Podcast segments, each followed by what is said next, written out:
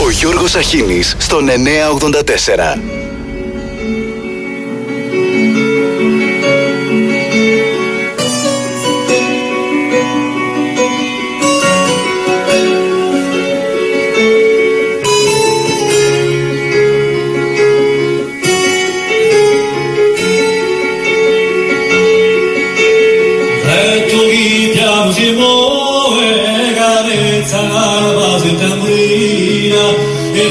John.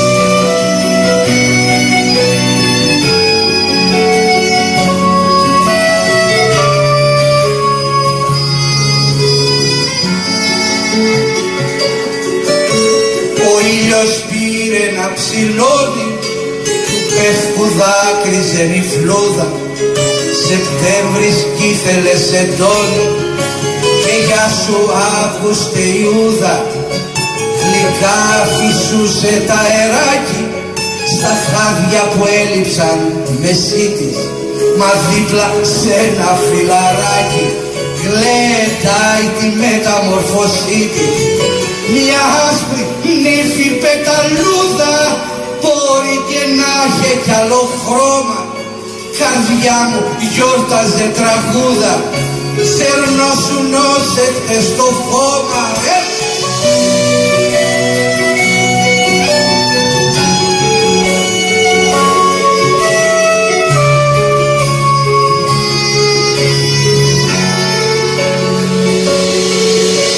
Όλοι και χρυσάφι λουλούδια ευώδιαζαν και φρούτα.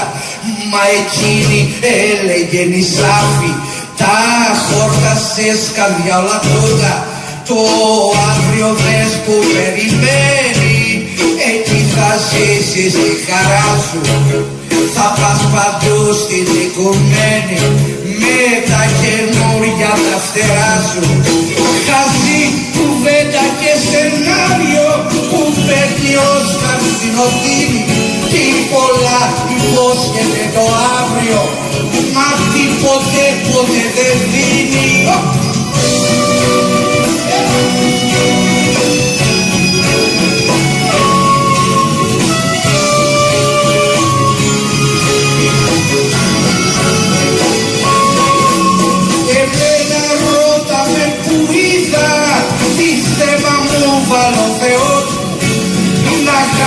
χρόνια στη σελίδα. Κάθε στιγμή να ζεις του κόσμου.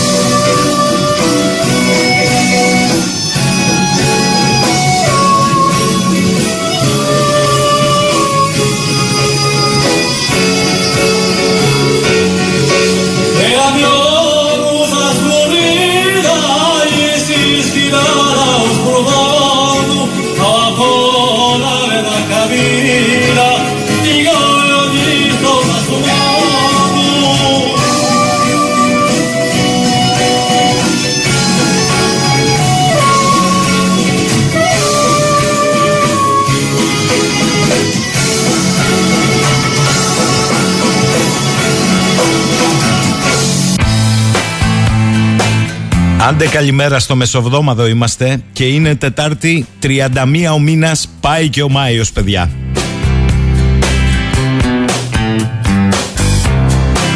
Θα ξεκινήσω λίγο διαφορετικά σήμερα με ένα πολύ ωραίο, πάρα πολύ ωραίο μήνυμα φίλου ακροατή ο οποίος που τον χάνεις, που τον βρίσκεις τη μια στη Χάγη, την άλλη στη Θεσσαλονίκη. Λοιπόν, καλημέρα λέει ο φίλος μου ο Γιώργος από το όμορφο και ακριτικό Καστελόριζο. Είναι η δεύτερη φορά που το επισκέπτομαι. Καλημέρα Γιώργη, να σε καλά εκεί που πήγες. Πρώτη φορά ήταν το 2011 και σε σχέση με τότε είμαι χαρούμενος που βλέπω πιο πολλούς επισκέπτες. Αυτή τη φορά κατάφερα να πάω και στην παρακή με νησίδα του Αγίου Γεωργίου. Πλέον μπορώ να πω ότι έχω πάει σε δύο νησιά του συμπλέγματος Μεγίστης. Τη Στρογγύλη και τη Ρο τη είδα από μακριά. Μπορώ να πω ότι η ευαισθησία της εκπομπής και η ενημέρωση που προσφέρεται σε σημαντικά θέματα εθνικά με έκαναν να ξανάρθω εδώ στη Μεγίστη. Αν είναι έτσι, να το κάνω κάθε μέρα πάει περισσότερος κόσμος στο σύμπλεγμα. Και λέει ο Γιώργης, οι ακρίτες συμπατριώτες μας σε όλες τις ακριτικές περιοχές της πατρίδας μας είναι ήρωες, είτε στα χερσαία είτε στα θαλάσσια σύνορα. Αναζητούν την παρέα μας όποτε μπορεί ο καθένας. Πολλούς χαιρετισμούς από το σύμπλεγμα του Καστελόριζου. Και πάω στη φίλη μου τη μάχη που λέει καλημέρα ως άνθρωπος που έχει περάσει την ενεργοβόρα και στρεσογόνο διαδικασία των πανελλαδικών ως μητέρα που βίωσε τη συνθήκη αυτή με τα παιδιά της αλλά και ως εκπαιδευτικός ας στηρίξουμε τους μαθητές των λυκείων και ειδικά αυτά που δίνουν πανελλαδικές με οποιοδήποτε τρόπο. Αυτά τα παιδιά έζησαν πρωτόγνωρες σχολικές συνθήκες λόγω της πανδημίας για δύο χρόνια. Ας περιορίσει τους θορύβους στη χώρα και ας σεβαστούμε ως όριμοι πολίτες την προσπάθειά τους. Μαζί σου μάχη και καλή επιτυχία σε όλα τα παιδιά μας που ξεκινούν από αύριο το Γολγοθά των Πανελλαδικών που δεν είναι βεβαίως ούτε αρχή ούτε τέλος στη ζωή τους με τα ΕΠΑΛ πρώτα και καλύτερα. Διότι παιδιά δεν είναι ούτε ο πλούτος ούτε η στέρηση που γεννά την επιθυμία. Αντίθετα η επιθυμία είναι η γενεσουργός αιτία. Είναι επίσης και η αιτία της αλλαγής και της σκέψης. Είναι περισσότερο η επιθυμία του να σκεφτείς γιατί όλα τελικά είναι πολιτική. Άκουγα στην Αγγελική σε replay τη χθεσινοβράδινη ομιλία του Προέδρου της Νέας Δημοκρατίας. Αλλά θυμήθηκα ότι πριν τις 21 Μαΐου ήταν ο ίδιος που έλεγε σε όλους τους τόνους πως στις δεύτερες εκλογές εφόσον δεν λάβει αυτοδυναμία θα σεβαστεί τη βούληση των πολιτών. Εχθές κατάλαβα ότι θέλει αυτοδυναμία, λογικό, οκ, είναι ο πρώτος και μάλιστα με διαφορά αλλά από ό,τι κατάλαβα αν δεν την έχει θα έχουμε τρίτη κάλπη.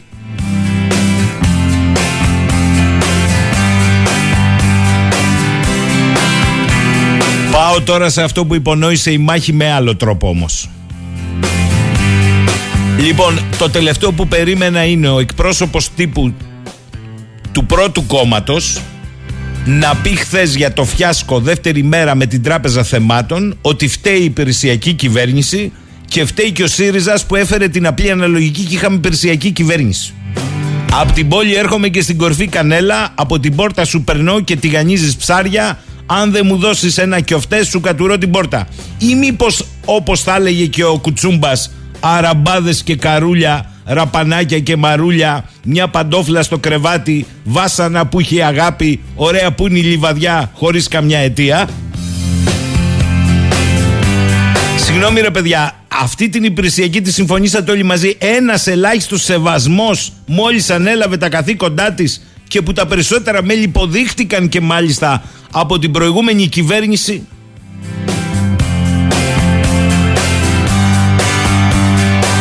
Διότι έτσι πως πάει το πράγμα, ε, από χθες το βράδυ κάτι άκουσα Ρώσοι hacker από το Κρεμλίνο, ναι. Τσετσένοι Σιριζέοι hacker επιτέθηκαν ξανά στην πλατφόρμα με την Τράπεζα Θεμάτων. Σε λίγο ο Πιερακάκης και η Ιερά Σύνοδος θα προσεύχονται με κομποσκίνια αναχείρας προκειμένου να αναχαιτιστεί η ύπουλη επίθεση απέναντι στο έθνος. Δηλαδή μετά από τέσσερα χρόνια διακυβέρνησης και ύστερα από μια τόσο μεγάλη νίκη σε εκλογές κοιτάζοντας το μέλλον με αίσθημα ευθύνης, ο Σκέρτσος είπε δεν είμαστε εμείς κυβέρνηση η Κεραμέως είπε δεν είμαι εγώ υπουργός. Δηλαδή ζούμε σε χώρα που έκανε δύο χρόνια για να ολοκληρώσει την απογραφή πληθυσμού έχει τέσσερα χρόνια που δεν έχει ακόμη φτιάξει την τηλεδιοίκηση στα τρένα. Αδυνατεί να διεξάγει ομαλά εξετάσεις και μας ζητάνε την τεχνογνωσία μας οι Ιάπωνες. Οι Ιάπωνες. Και όπως γράψαν στο Twitter φαίνεται βάλαν οι hackers ξυπνητήρια στις 6 το πρωί να σηκώνονται να ρίχνουν την τράπεζα θεμάτων. Η οποία τράπεζα θεμάτων είναι η μόνη τράπεζα που δεν μας ζήτησαν να σώσουμε. Οπότε να τη σέβεστε. Διότι αν δεν αφορούσαν την αγωνία και τον κόπο χιλιάδων και χιλιάδων μαθητών θα μπορούσες να κάνεις άλλα σχόλια. Αλλά ο σεβαστός κύριος Σκέρτσος καλόν είναι να μαζευτεί από τον πρόεδρο του κόμματος. Δεν μπορεί να λες θα μπορούσαμε να το είχαμε αποτρέψει. Σας θυμίζω ότι αυτή τη στιγμή δεν είναι η Νέα Δημοκρατία στην κυβέρνηση. Έχουμε μια υπηρεσιακή κυβέρνηση. Είναι λόγος για τις κυβερνοεπιθέσεις, οι οποίες αποδίδεται το πρόβλημα. Και είπε ότι φταίει και η απλή αναλογική, θα είχαμε κυβέρνηση. Συγγνώμη. Μία απλή απορία. Ενημερώθηκε ή όχι η υπηρεσιακή κυβέρνηση για τα τόσο βασικά ζητήματα τεχνογνωσίας που αφορούν χιλιάδες μαθητές; Τι, κράτησαν τη μαγική λύση για πάρτι τους; Είναι δυνατόν. Και η πλάκα είναι και τα μεγάλα μέσα που είδανε επίθεση, hacker, κυβερνοεπίθεση, πρωτοφανής, Ρώσοι, Κρεμλίνα και βγαίνανε οι προγραμματιστές και διάφορες εταιρείες και μας είπαν ότι παιδιά δεν είναι έτσι ούτε είναι πρωτοφανής είχε μαζικές επισκέψεις μέχρι 280.000 ανά δευτερόλεπτο και 165 εκατομμύρια χτυπήματα από 114 χώρες. Αλλά οι ειδικοί ασφάλειας δικτύων που μίλησαν στην καθημερινή εξηγούν ότι η επίθεση δεν ήταν ούτε πρωτοφανής ούτε μεγατόνων. Διότι αν είχες ένα backup και το φτιάξαν από τη Δευτέρα, θα είχες καταρχάς καταφέρει να αποτρέψεις οποιαδήποτε επίθεση. Δεν το έχει όμως και το έδωσες με απευθείας ανάδε Δευτέρα βράδυ η υπηρεσιακή κυβέρνηση για να τα λέμε όλα. Άρα ε, οι επιτυχίες του ψηφιακού κράτους εξαντλούνται στα διάφορα πας. Αλλά η Ελλάδα δεν είναι Ζιμπάμπουε ούτε Ουζουμπουρού.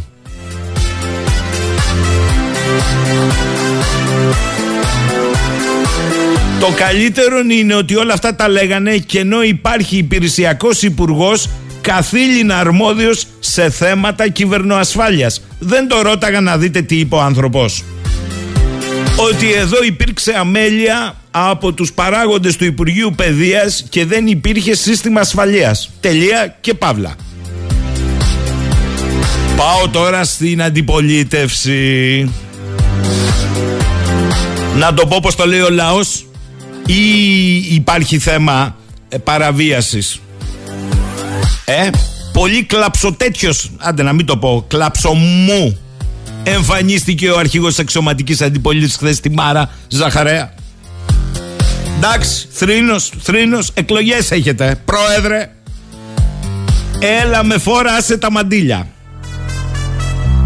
Για το τρίτο κόμμα τι να πεις. Αυτοί πάθαν κατρούγκαλο.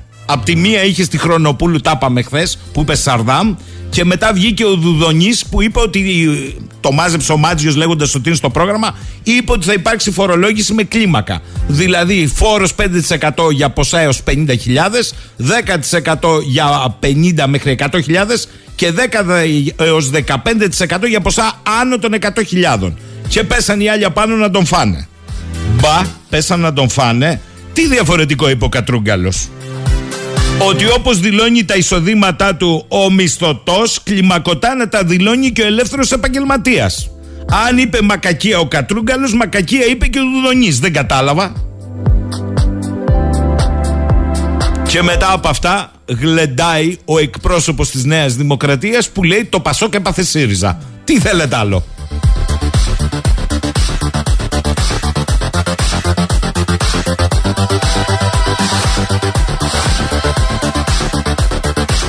Καλημέρα, λέει ο Κούλης από το Southampton. Άκουσα κι εγώ σε 9 και μισή την ομιλία του τέο Πρωθυπουργού. Μόλις είχα ανοίξει το Ιντερνετ και έπαθα σοκ. Εντάξει, άλλη φορά θα πιάνω την Αγγέλα πιο νωρίς για να μην βρίσκομαι προεκπλήξεων. Ξαφνικά νόμιζα ότι έβαλα Sky κατά λάθος. Έλα τώρα, ρε Κούλη. Πήγαινε να δεις Manchester City, Manchester United το Σάββατο, αν και έχουν απεργία τα τρένα στο Ηνωμένο Βασίλειο τελικό κυπέλου και άστα υπόλοιπα. Ο Γιώργος λέει καλημέρα από Σάμο. Καλημέρα Γιώργη. Συμφωνώ απόλυτα με το φίλο από το Καστελόριζο.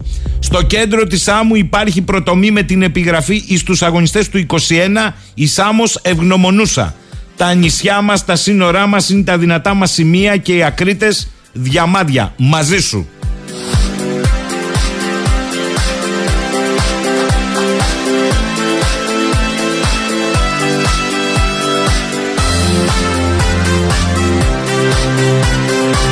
Νικόλα, πρόσεξε τι εύχεσαι γιατί μπορεί να σου συμβεί εδώ που μου λες ποιο να καλέσω. Πρόσεξε τι εύχεσαι. Σε παρακαλώ πάρα πολύ.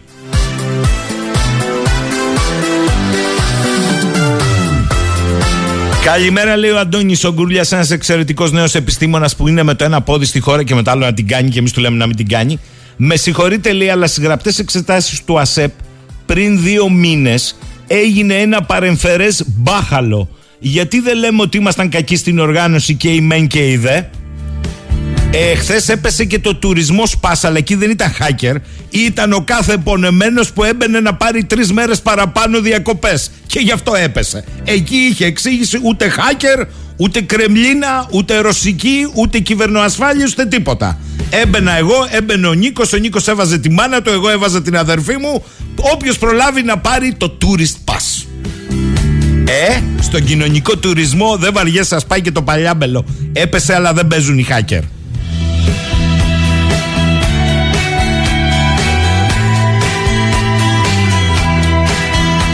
Ο Κώστας μου λέει γιατί βρίζεις τη Ζιμπάμπουε; Δεν τη βρίζουμε τη Ζιμπάμπουε. Είπαμε ότι εμείς δεν είμαστε Ζιμπάμπουε. Η οποία Ζιμπάμπουε έχει τη μεγαλύτερη ανθρωπιστική κρίση, αν δεν το γνωρίζεις, αυτή την περίοδο και τις μεγαλύτερες ανισότητες στην Αφρικανική Ήπειρο.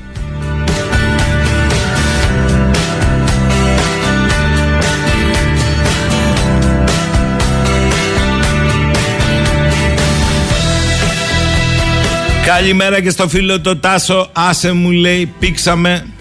Η Κατερίνα λέει καλημέρα σας. Η τράπεζα θεμάτων χτυπημένη. Ο Αλέξης αθλημένη χείρα. Και η Εραμέος Πιερακάκης δεν είναι κυβέρνηση, είναι υπηρεσιακή. Ρε που ζούμε, άστα Κατερίνα, άστα. Ε, όχι σαν θλιμμένη χείρα, σαν θλιμμένος χείρος. Γιατί δηλαδή μόνο οι χείρες είναι θλιμμένες. Οι χείροι τρίβουν τα χέρια τους. Αυτό θες να πεις Κατερίνα δεν είσαι political correct. Πάμε με τραγούδι σε διάλειμμα. Αυτά που ονειρευόμουν τις νύχτες Οι άλλοι χρόνια τα έχουν αποκτήσει Μετρώντας τις δικές μου μαυρεσίτες Και σ' όλα που έχω πάντοτε ατυχήσει. Λιάκαδα πάρκο, πράσινα παγκάκια Πρωί μιας Κυριακής με εφημερίδα Παιδιά και εγγόνια παίζουν τα λογάκια. Κι οι έρωτες παλιά χειροβομβίδα Φόβασε πράγματα που δεν θα γίνουν Και εκείνα που οι άλλοι αποφασίζουν Κι αυτά που πάντα στάχτη μόνο αφήνουν. Και εκείνα τις αγάπες που γκρεμίζουν. Σκιές αγγέλων γέμισαν το σπίτι σκόνη χρυσή που μπήκε από το φεγγίτι φωτογραφίζουν κάμαρες ετώνια κρεβάτια δίχως έρωτα και χρόνια. Σκιές αγγέλων που φωτογραφίζουν εκείνους μια ζωή που γονατίζουν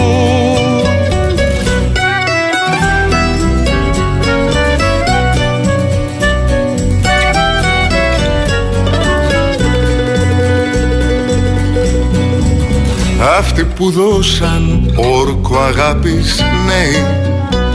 Μ' αγάπες άλλες τώρα πια κοιμούνται Πισίνα εξοχικό νοικοκυρέοι. Δεν ξέρουν, δεν μπορούν να μας θυμούνται. Οι πριγκιπές μιας νιώτης είναι γέροι. Σαν γέροι απ' την παλιά τη Διαθήκη Μισούν εκείνους που είχαν αγαπήσει Και εκείνους που τους είχαν αγαπήσει.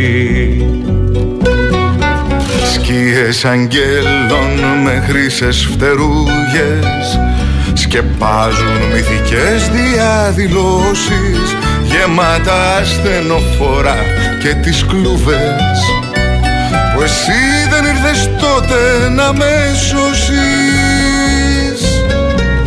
Σκίες αγγέλων γέμισαν το σπίτι.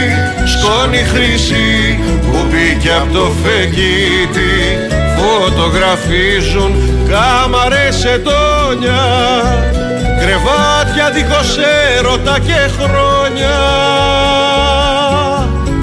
Σκίες αγγέλων που φωτογραφίζουν. Εκείνους μια ζωή που γονατίζουν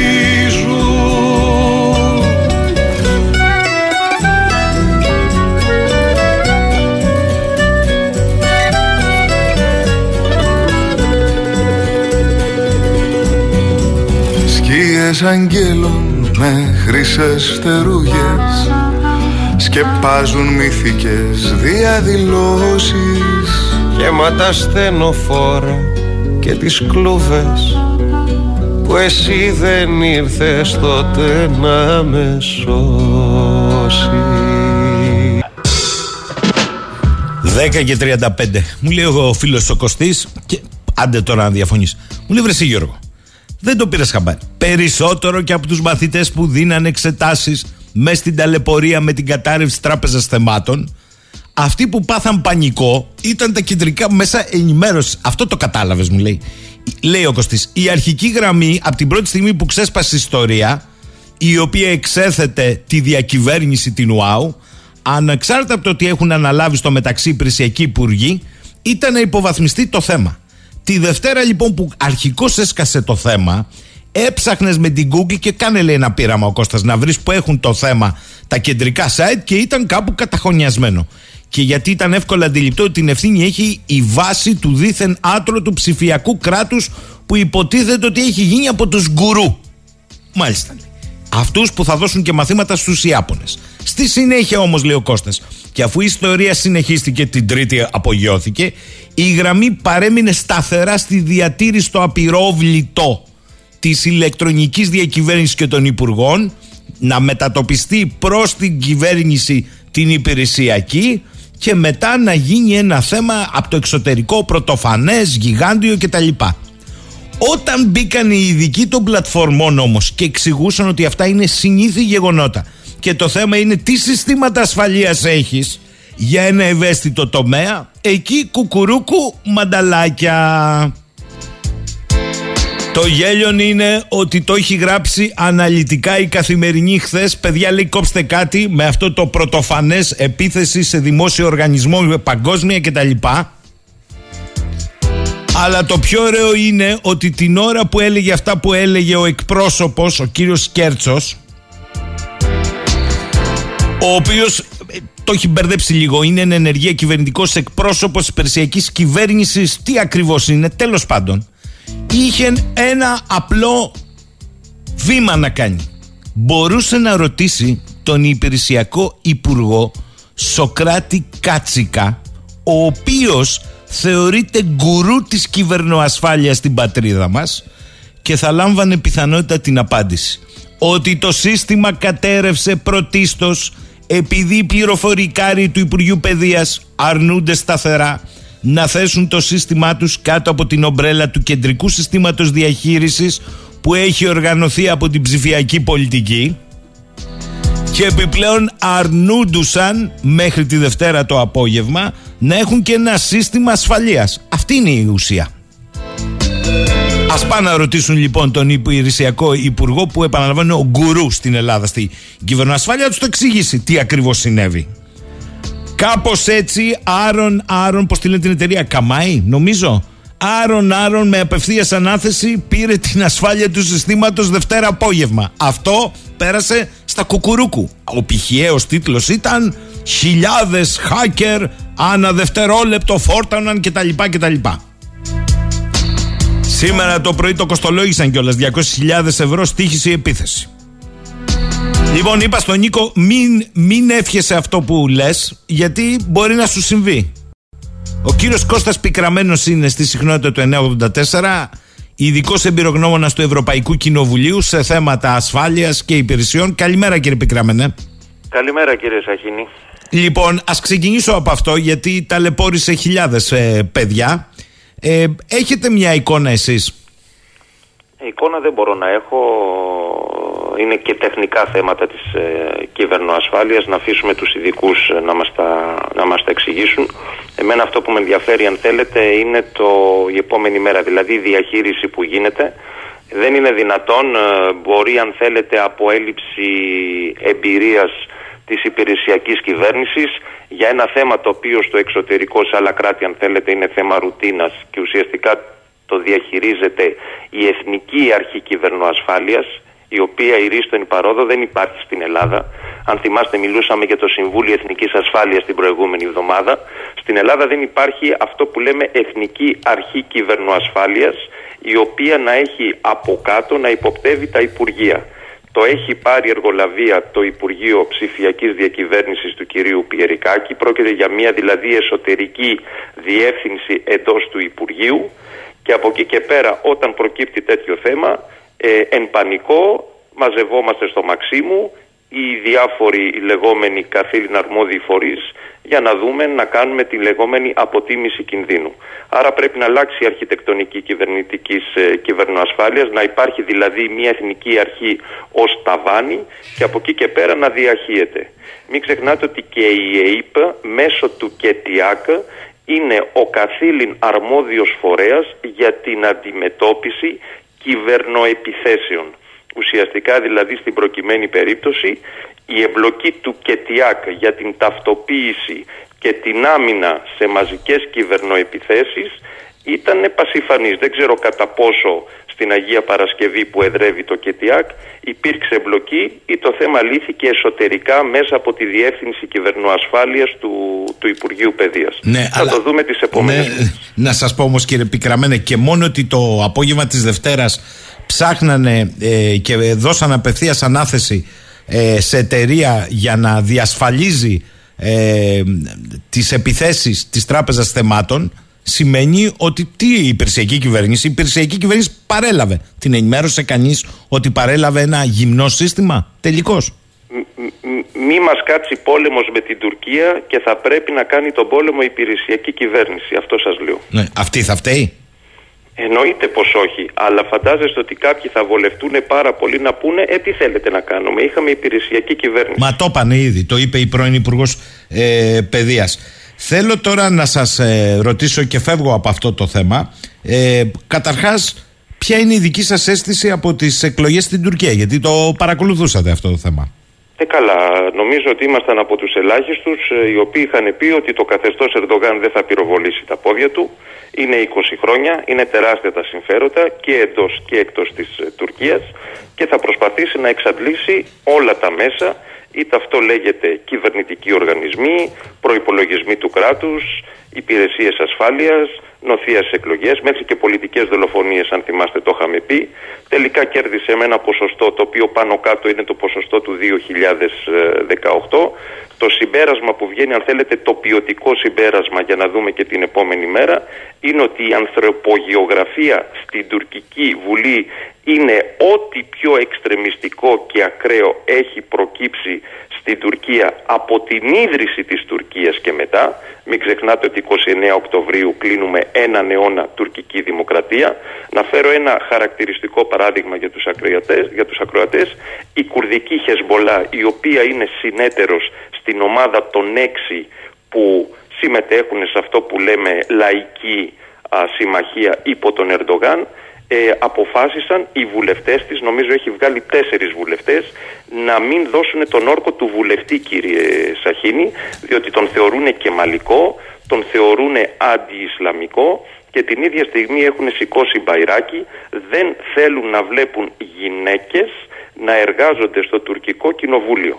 Γι' αυτό το λόγο αποφάσισαν να μεταφέρουν τα γραφεία τους από τον πρώτο όροφο της τουρκικής βουλής στο Ισόγειο όπου εκεί δεν υπάρχει γυναικείο προσωπικό για να μην προκαλούνται και οι ίδιοι από τις φούστες και από τα ντεκολτέ. Ωραία θα πάμε. Ωραία θα πάμε. Λοιπόν, Λοιπόν, αυτή λοιπόν είναι η ανθρωπογεωγραφία. Με αυτούς έχουμε να κάνουμε. Μπορεί κάποιος να πει και τι μας αφορά εμάς. Εμείς είμαστε Ελλάδα. Αυτοί είναι βουλευτές. Αφορά εσωτερική, α, την εσωτερική κατάσταση της Τουρκίας. Αυτοί οι άνθρωποι ψηφίζουν νόμους, ψηφίζουν προπολογισμού. Αυτοί οι άνθρωποι ε, είναι οι οποίοι δεν θέλουν να εφαρμόζονται οι αποφάσεις του Συμβουλίου της Ευρώπης για θέματα ανθρωπίνων δικαιωμάτων κλπ. Αυτοί οι άνθρωποι λοιπόν θα δώσουν αύριο το πράσινο φως για την οποιαδήποτε α, στρατιωτική επιχείρηση ή αποστολή στρατευμάτων εκτός της ε, Τουρκίας. Είναι πολύ σημαντικό να έχεις μια συγκεκριμένη ανθρωπογεωγραφία στη Βουλή διότι δείχνει την τάση και δείχνει και τις δεσμεύσεις που έχει πλέον Ερντογάς απέναντί του γιατί τους δώσανε τις ψήφους για να βγει ο ίδιος πρόεδρος. Αν μπορέσει βιολογικά να βγάλει την πενταετία. τώρα θέλω να σας ρωτήσω κάτι που το κατέχετε όσο ελάχιστη. Οι διαρροές ε, από τις λίστες για την κυβέρνηση που θα σχηματίσει ο Ερντογάν σε επίπεδο Ναι, το είδα υπουργών σήμερα, ναι. ναι, έχει, έχει, δεν ξέρουμε αν θα επιβεβαιωθεί, ως Υπουργό Εσωτερικών το αφεντικό της ΜΙΤ, το Χακάν Φιντάν, αλλά έχει και με ένα συμπλήρωμα ότι υπό την ομπρέλα του Υπουργείου Εσωτερικών θα πάει και η ΜΙΤ και άλλες υπηρεσίες ε, και θα γίνει ένα ενιαίο κέντρο πια το Υπουργείο Εσωτερικών.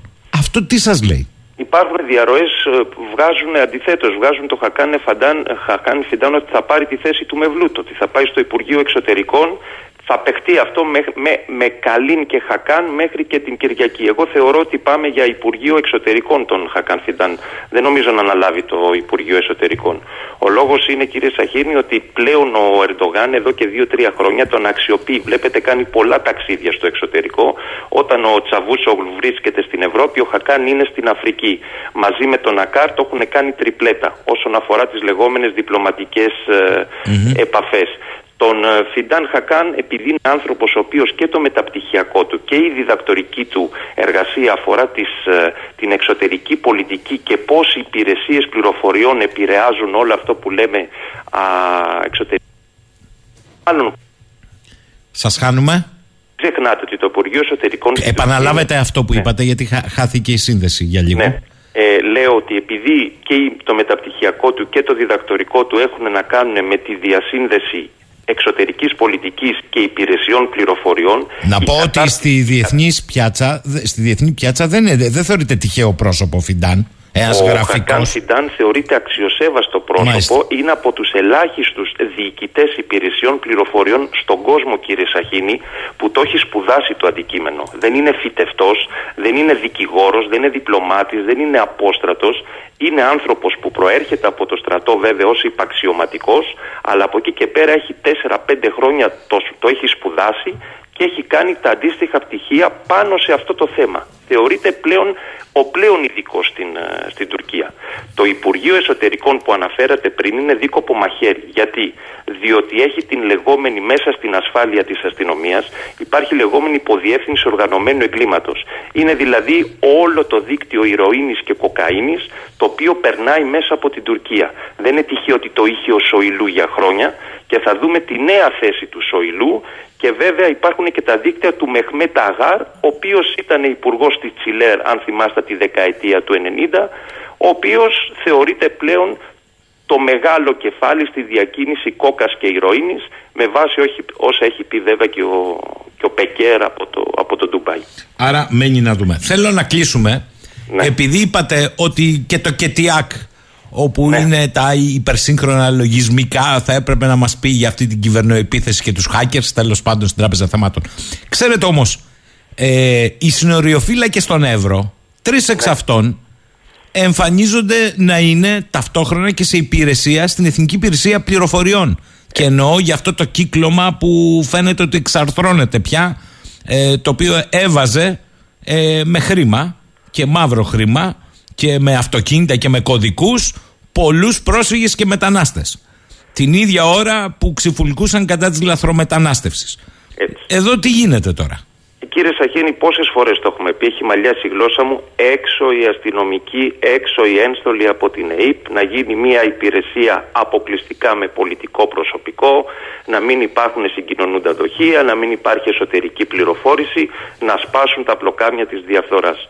Εδώ έχουμε άτομα τα οποία για 8 από ό,τι είδα μήνες και βάζοντας μέσα γνωριμίες, ρουσφέτια, πείτε το όπως θέλετε, ε, μπήκανε στην ΑΕΠ σε ένα κλιμάκιο του διδημοτήχου το οποίο είχε συσταθεί το 2017-2018 και έχει κλείσει, δηλαδή λειτουργήσε μόνο για δύο χρόνια. Ε, τι απόφαση είναι αυτή, δηλαδή ανοίγουμε κλιμάκια για δύο χρόνια και τα κλείνουμε, ε, λες και είναι το μαγαζάκι της γειτονιάς, δεν μπορώ να καταλάβω. Οι άνθρωποι λοιπόν αυτοί, από ό,τι διάβασα και εγώ, δεν πάταγαν καν στο κλιμάκιο ή με τα υπηρεσιακά τους αυτοκίνητα κάνανε άλλες δουλειές πέρα από αυτά που έπρεπε να, κάνει, να κάνουν με βάση τα καθήκοντά τους.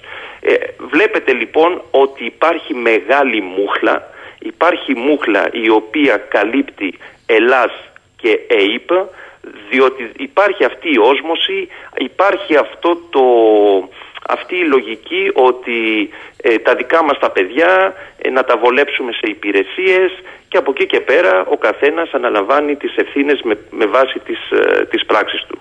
Πάντως στην ΕΕΠ του Εύρου γενικά, διότι το βασικό κλιμάκιο βρίσκεται στην Αλεξανδρούπολη. Η ΕΕΠ έχει την κεντρική διοίκηση, κεντρική υπηρεσία όπως λέμε στην Κατεχάκη και από εκεί και πέρα υπάρχουν οι λεγόμενες περιφερειακές μονάδες. Στον Εύρο λοιπόν είναι στην Αλεξανδρούπολη. Και εκεί η διοίκηση της Αλεξανδρούπολης δεν έχει αλλάξει τα τελευταία 15 χρόνια με ό,τι αυτό σημαίνει με αυτό που ονομάζουμε ε, νοτροπία καθεστώτος. Τώρα, γιατί δημιουργήθηκε στο Διδημότυχο ένα κλιμάκιο, κράτησε δύο χρόνια, σε μια περίοδο, αν θυμάστε, που το 2020, το Μάρτιο του 20, είχαμε τη λεγόμενη εισβολή από απέναντι. Γιατί λοιπόν, ενώ έχουμε την εισβολή από απέναντι, δεν παραμένει το κλιμάκιο και κλείνει το κλιμάκιο. Ίσως επειδή το κουμάντο ήθελε να το έχει η Αλεξανδρούπολη, όλο δηλαδή, από πάνω μέχρι κάτω σε όλο τον Εύρο. Είναι τοπικές ισορροπίες και τα τοπικά συμφέροντα. Πάντως δείχνει άλλη μια φορά την παθογένεια που υπάρχει και μέσα στην, ε, στην ΕΕΠ, ε, τη λεγόμενη τοποθέτηση προσωπικού, τις προτεραιότητες που δίνονται τις καθαρά επιχειρησιακές και από εκεί και πέρα πρέπει να δούμε αν αυτή η ομάδα των πέντε η οποία θα απολογηθεί την Παρασκευή στον, ε, στον ανακριτή υπάρχει ουρά από πίσω και κατά πόσο κύριε Σαχίνη οι διακινητές οι τέσσερις που μιλούσαν απέναντι ενημέρωναν και αυτοί με τη μεριά τους τη στρατοχωροφυλακή, τη ΜΙΤ ή άλλες υπηρεσίες του τουρκικού κράτους προκειμένου να γίνεται αυτό που λέμε ε, όχι στρατολόγηση αλλά να ξέρουμε από τη μεριά την Ελλάδα, της Ελλάδας ποιοι είναι διεφθαρμένοι, ποιος μπορούμε να χρησιμοποιήσουμε ακόμα και για επιχειρήσεις οι οποίες δεν αφορούν καθαρά ε, παράνομους μετανάστες. Φανταστείτε δηλαδή οι διακινητές να είχαν πει στους δικούς μας ότι θα περάσουμε μετανάστες και τελικά να μην ήταν μετανάστες, να ήταν κάτι άλλο. Τι θα είχε δημιουργηθεί στον Εύρο μια προβοκάτσια. Ένα σαμποτάζ, ας πούμε, σε μια στρατιωτική εγκατάσταση. Είναι χοντρό το θέμα. Δεν είναι ότι περάσαμε κάποιους Πακιστανούς, μας δώσανε 2.000 ευρώ σε μια βαλίτσα και τελείωσε η υπόθεση. Μπορεί να ήταν κομμάντος, να ήταν καταδρομής. Ποιος μπορεί να τα τσεκάρει όλα αυτά; Σοβαρά ερωτηματικά. Κώστας Πικραμένος, τον ευχαριστώ για το σημερινό του σχόλιο. Καλή σας ημέρα. Να είστε καλά. καλά. Πάμε στον επόμενο φιλοξενούμενο σήμερα στη συχνότητά μας. Είναι ο υπονάβαρχος εν αποστρατεία, κύριος Δημήτρης Τσαϊλάς, που είναι και μέλος και ερευνητής του Ινστιτούτου για την Εθνική και Διεθνή Ασφάλεια και Στρατηγική, με πυκνότατη αρθρογραφία και από τον οποίο ζητήσαμε σήμερα να καταθέσει τη δική του οπτική στις τρέχουσες εξελίξεις. Μην ξεχνάμε ότι μόλις έχουμε βγει από την εκλογική διαδικασία οριστικά, την επαναληπτική, στην Τουρκία και εμείς οδεύουμε για δεύτερες εκλογές. Αλλά όλοι λένε ότι το τοπίο στην ευρύτερη περιοχή της Ανατολικής Μεσογείου ε, μετασχηματίζεται και έχει εξαιρετικό ενδιαφέρον ότι ο κύριος Τσάιλας είναι από εκείνους τους αρθρογράφους που επενδύει πάρα πολλά στο ζήτημα με την καλή έννοια επενδύει των θαλάσσιων ζωνών αλλά και τη διαμόρφωση μιας στρατηγικής γύρω από αυτές. Ε, καλημέρα κύριε Τσάιλα. Καλημέρα σας κύριε Σαχίνη, καλημέρα στο κοινό σας ε, και σας ευχαριστώ πολύ για την πρόσκληση που μου απευθύνατε. Κύριε Τσαϊλά, αβίαστα θα σας ρωτήσει ο ακροατής που δεν είναι εξειδικευμένος αν εκτιμάτε ότι η επανεβεβαίωση της ε, ισχύως Ερντογάν στην Τουρκία μεταβάλλει και ως προς το τι την εικόνα των σχέσεων με την Ελλάδα και την Κύπρο στα ζητήματα δηλαδή της εξωτερικής πολιτικής αλλά στοχευμένα σε αυτά που αφορούν τον ελληνισμό. Ναι, η σύντομη απάντηση είναι ότι τίποτα δεν πρόκειται να αλλάξει. Όχι, δεν πρόκειται να αλλάξει κάτι. Α, αλλά το ζήτημα ε, στην εξωτερική πολιτική της Τουρκίας όσον αφορά τον ελληνισμό είναι χαμηλότερα όσον αφορά τις προτεραιότητες ε, της στρατηγικής που κέρδισε ήδη ο Ερντογάν που είναι η επιθυμία να οικοδομήσει μια κληρονομιά να διατηρήσει δηλαδή και να καλλιεργήσει την έννοια της ισχυρής Τουρκίας στην εξωτερική πολιτική. Αυτό το οποίο τον, ε, αυτή τη στιγμή την Τουρκία αυτό που είναι κύριο ζήτημα ε, είναι οι σχέσεις με τη Συρία, οι σχέσεις με τον ΝΑΤΟ, οι σχέσεις με τους Κούρδους και τριτεύουν είναι η ομαλοποίηση των σχέσεων Ελλάδας-Τουρκίας. Ε, αν λοιπόν στην ατζέντα ε, υψηλά είναι η ισχυροποίηση αυτού που ως αφήγημα ο ίδιος ε, και όχι μόνο αφήγημα και στο πεδίο έχει περάσει ότι είμαστε μια, ένας ισχυρός παίχτης στην ευρύτερη περιοχή ε, είναι το πρωτεύον δεν επηρεάζει ούτως ή άλλως τους μετασχηματισμούς στην Ανατολική Μεσόγειο και εκεί μας αφορά και εμάς και την Κύπρο. Σαφέστατα. Απλώς έθεσα ποιες είναι οι προτεραιότητες. Ναι, ναι. Δηλαδή, η εξομάλυση των σχέσεων με τη Συρία είναι μια ακαθόδης υπόθεση που απαιτεί δραστικές αποφάσεις. Ε, ήδη έγινε συζήτηση στην προεκλογική περίοδο της Τουρκίας όποιος παρακολούθησε η επιστροφή των Συρίων είτε αναγκαστικά είτε οικειοθελώς. Το αναγκαστικά βέβαια, το βάζω εισαγωγικά, μπορεί να μας επηρεάσει όσον αφορά ένα κύμα α, λαθρομετανάστευσης μέσω του Αιγαίου ή του Εύρου. αυτό ήταν το κορυφαίο θέμα στην ε, προεκλογική εκστρατεία. Οποιαδήποτε πρόοδος εκεί εξαρτάται όχι μόνο από τη συμφιλίωση με τη Δαμασκό αλλά και από την παροχή ε, ε, εδάφους ε, σε χώρες διαβίωσης των παλινοστούντων, να το πω έτσι ευγενικά. Δηλαδή μια συμφωνία Τουρκίας-Συρίας από μόνη της δεν μπορεί, καταλαβαίνουμε, να εξομαλύνει το δρόμο για την ανοικοδόμηση. Ε, από την άλλη μεριά οι αντιρρήσεις των ΗΠΑ και της Ευρώπης ε, θα πρέπει επίσης να ξεπεραστούν από την Τουρκία. Νωρίτερα αυτό το μήνα η Τουρκία και η Συρία συμφώνησαν να συνεχίσουν το διάλογο, οι προηγούμενοι αντίπαλοι δηλαδή, για την εξομάλυση σε μια τετραμερή συνάντηση στη Μόσχα, που ξέρετε, στην οποία συμμετείχαν η Ρωσία και το Ιράν. Σωστά. Ωστόσο, ε, η Δαμασκός υποστηρίζει ότι η αποχώρηση των τουρκικών δυνάμεων από τη Συρία αποτελεί προϋπόθεση για οποιαδήποτε συνάντηση μεταξύ των ηγετών των δύο χωρών. Έτσι λοιπόν δεν βλέπουμε να γίνεται απόσυρση από τη Συρία. Είναι ένα καθόδες θέμα. Ο Ερντογάν είναι απίθανο να προχωρήσει σε, απο, σε αποχώρηση στρατευμάτων χωρίς να συντρίψει α, την de facto αυτόνομη διοίκηση του Βορρά ε, υπό την ηγεσία των κουρδικών ομάδων που η Άγκυρα θεωρεί τρομοκράτες. Άρα είναι ε, το, το θέμα της ύψης της προτεραιότητας. Από εκεί και πέρα όμως υπάρχει, και το έχετε ακούσει αυτό, η άποψη ότι η πολιτική της Τουρκίας πατώ σε δύο βάρκες δεν είναι μία πολιτική, να το πω έτσι, στο πόδι. Έχει ένα στρατηγικό βάθος ως αντίληψη. Δεν ξέρω αν το συμμερίζεστε. Τι μπορεί να σημαίνει αυτό σε σχέση με τη Δύση, το ΝΑΤΟ, τις Ηνωμένες Πολιτείες και την άλλη ε, μεταξύ Σφύρας και Άκμονος στην άλλη πλευρά το λεγόμενο ευρασιατικό μπλοκ. Αδόκιμο, αλλά αυτό χρησιμοποιούν. Ναι. Σωστά.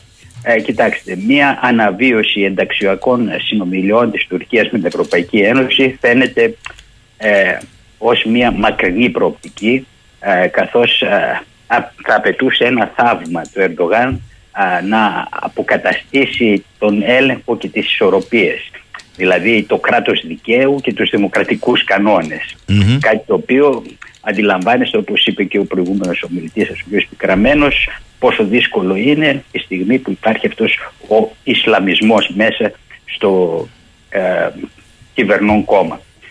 Ωστόσο αυτή η επιδείνωση των οικονομικών προοπτικών της Τουρκίας που χαρακτηρίζεται από μια ανησυχητική κρίση συναλλάγματος απαιτεί συνεχή συνεργασία με την Ευρωπαϊκή Ένωση. Οπότε βλέπουμε εδώ ότι έχει να διαχειριστεί ένα δίκοπο μαχαίρι. Τώρα η ροή ε, ξένων επενδύσεων χαρτοφυλακίου προς την Τουρκία είναι σχεδόν, έχει σχεδόν σταματήσει ε, εν μέσω των α, αμφιλεγόμενων οικονομικών πολιτικών του Ερντογάν όπως λένε οι οικονομολόγοι με τα διεθνή αποθέματα της Κεντρικής Τράπεζας να βρίσκονται σε ανετικό έδαφος.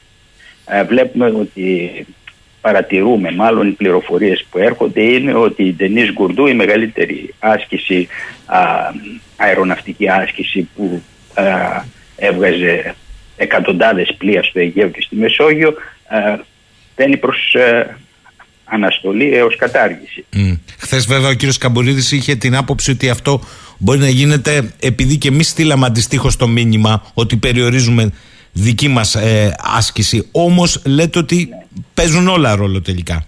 Σαφέστατα. Οι... Βρίσκονται ε, στα πρόθυρα μιας ε, οικονομικής κατάρρευσης.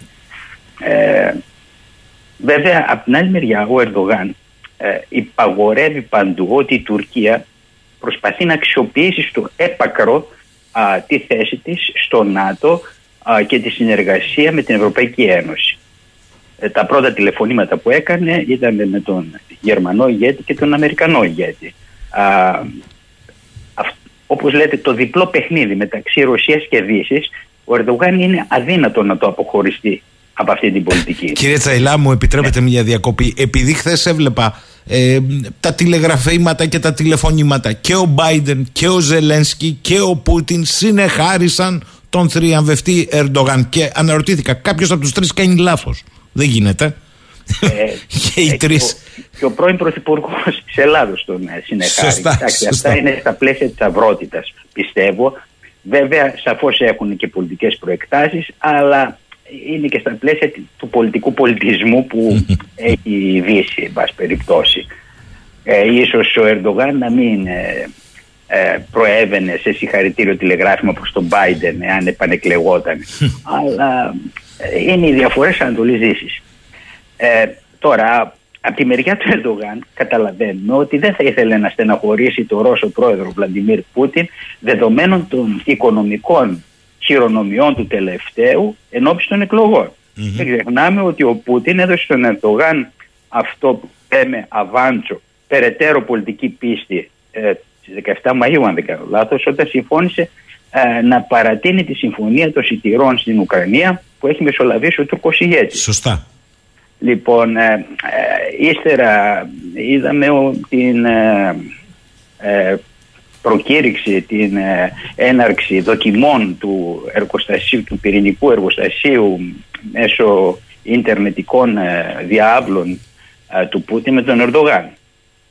Όλα αυτά λοιπόν δείχνει ότι οι εντάσεις με, την, με το σύμμαχο του ΝΑΤΟ για την Τουρκία, την Ελλάδα και τους Ελληνοκυπρίους είναι απίθανο να υποχωρήσει δηλαδή ε, δεδομένης της σημασίας που δίνει ο Ερντογάν στους ενεργειακούς πόρους στην Ανατολική Μεσόγειο. Έχει ξοδέψει πολλά εκατομμύρια λιρών για την αγορά αυτών των ερευνητικών ε, πλοίων ε, και πλοίων που θα κάνουν τις γεωτρήσεις στη Μεσόγειο.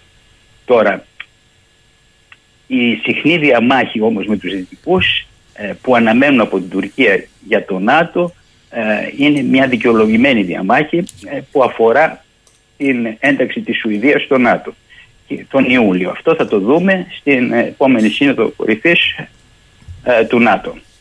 Δεν βλέπω μια απαλλαγή από τα ρωσικά συστήματα αεράμινας S-400.